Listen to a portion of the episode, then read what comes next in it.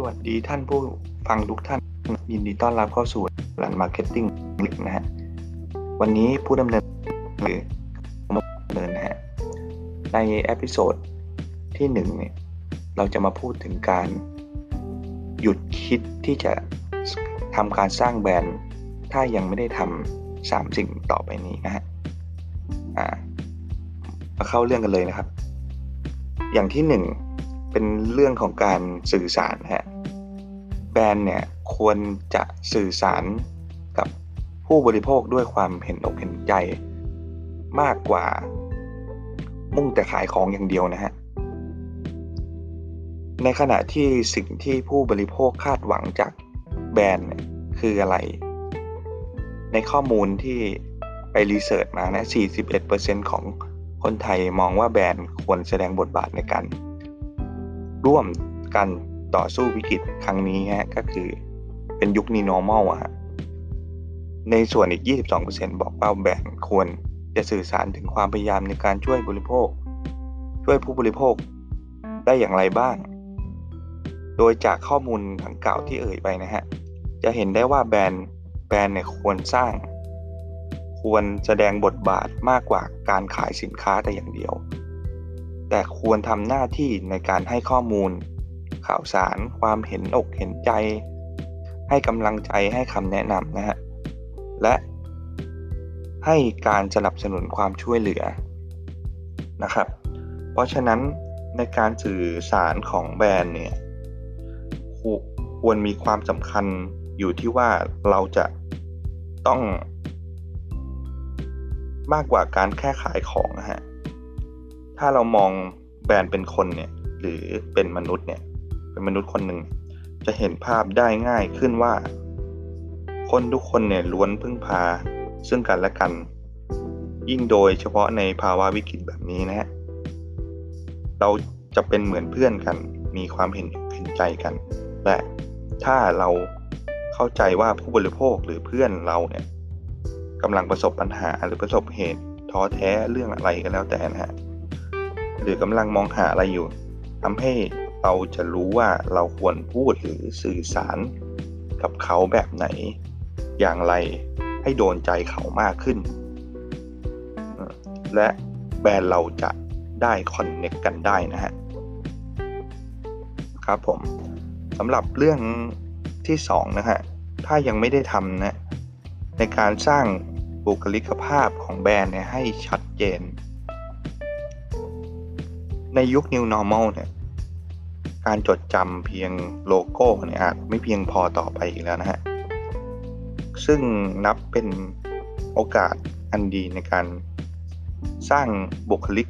ภาพของแบรนด์หรือแบรนด์ personality นะฮะ ให้โดดเด่นและชัดเจนมากขึ้น ผ่านการสื่อสารในช่องทางต่างๆเนี่ยนะฮะ เพื่อให้ลูกค้าได้จดจำได้ง่าย และรวดเร็วขึ้น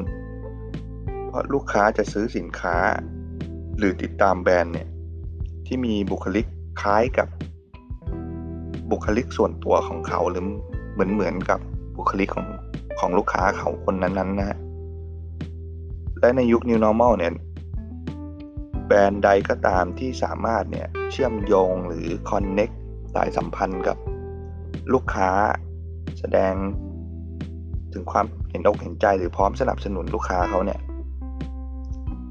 ในอนาคตเนี่ย ก็จะยิ่งได้ใจลูกค้าคนนั้นๆ เนี่ย ไปอีกยาวนานนะฮะ ในส่วน เรื่องที่สามนะฮะ ควรเน้นการสร้างประสบการณ์ให้ดีที่สุดนะฮะควรคำนึงถึงเรื่องนี้ก่อนจะสร้างแบรนด์ด้วยนะฮะ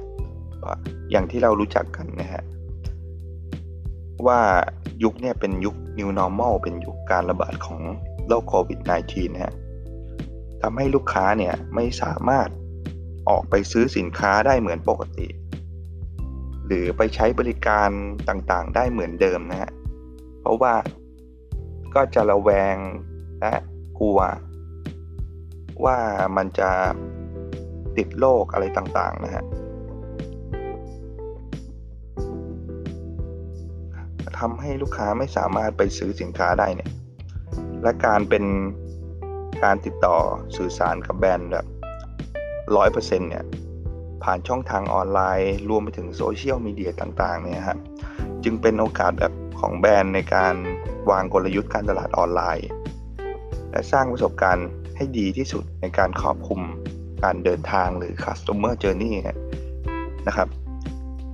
ในทุกๆ จุดสัมผัสหรือ touch point ตั้งแต่ต้นทางไปจนถึงปลายทางเลยฮะและการบริการหลังการขายด้วย การพัฒนาและปรับปรุงประสิทธิภาพทั้งเว็บไซต์ UX UI รวมไปถึงช่องทางโซเชียลมีเดียทางอื่นๆนะในเช่นในเช่นการค้นหาหรือการนำเสนอสินค้า ความรวดเร็วในการอัปโหลด เว็บไซต์ หรือความง่ายต่อการสั่งซื้อนะฮะชำระเงิน แล้วก็ การบริการลูกค้าในกรณีเกิดคำถามหรือปัญหาต่างๆนะฮะก็แถมให้อย่างหนึ่งฮะก็คือการเรื่องการสร้างความสัมพันธ์มากกว่าการขายสินค้านะฮะก็ความสัมพันธ์กับลูกค้าเนี่ย โดยใช้ความสัมพันธ์อันดีกับลูกค้าเนี่ยในระยะยาวเนี่ยจะช่วยให้แบรนด์และธุรกิจของเราเองเนี่ยยืนระยะได้อย่างยาวนานมากกว่าคู่แข่งแน่นอนฮะซึ่งแน่นอนว่ามันจะส่งผลดีกับในทั้งยอดขายในอนาคตแบบไม่รู้จบนะฮะในการสร้างความสัมพันธ์กับลูกค้านะฮะนับเป็นกลยุทธ์ที่ควรนำมา ปรับใช้เพื่อเชื่อมโยงด้านอารมณ์ จนกลายเป็นเพื่อนสนิทกับลูกค้าได้คอนเน็กกับลูกค้า มิสหาย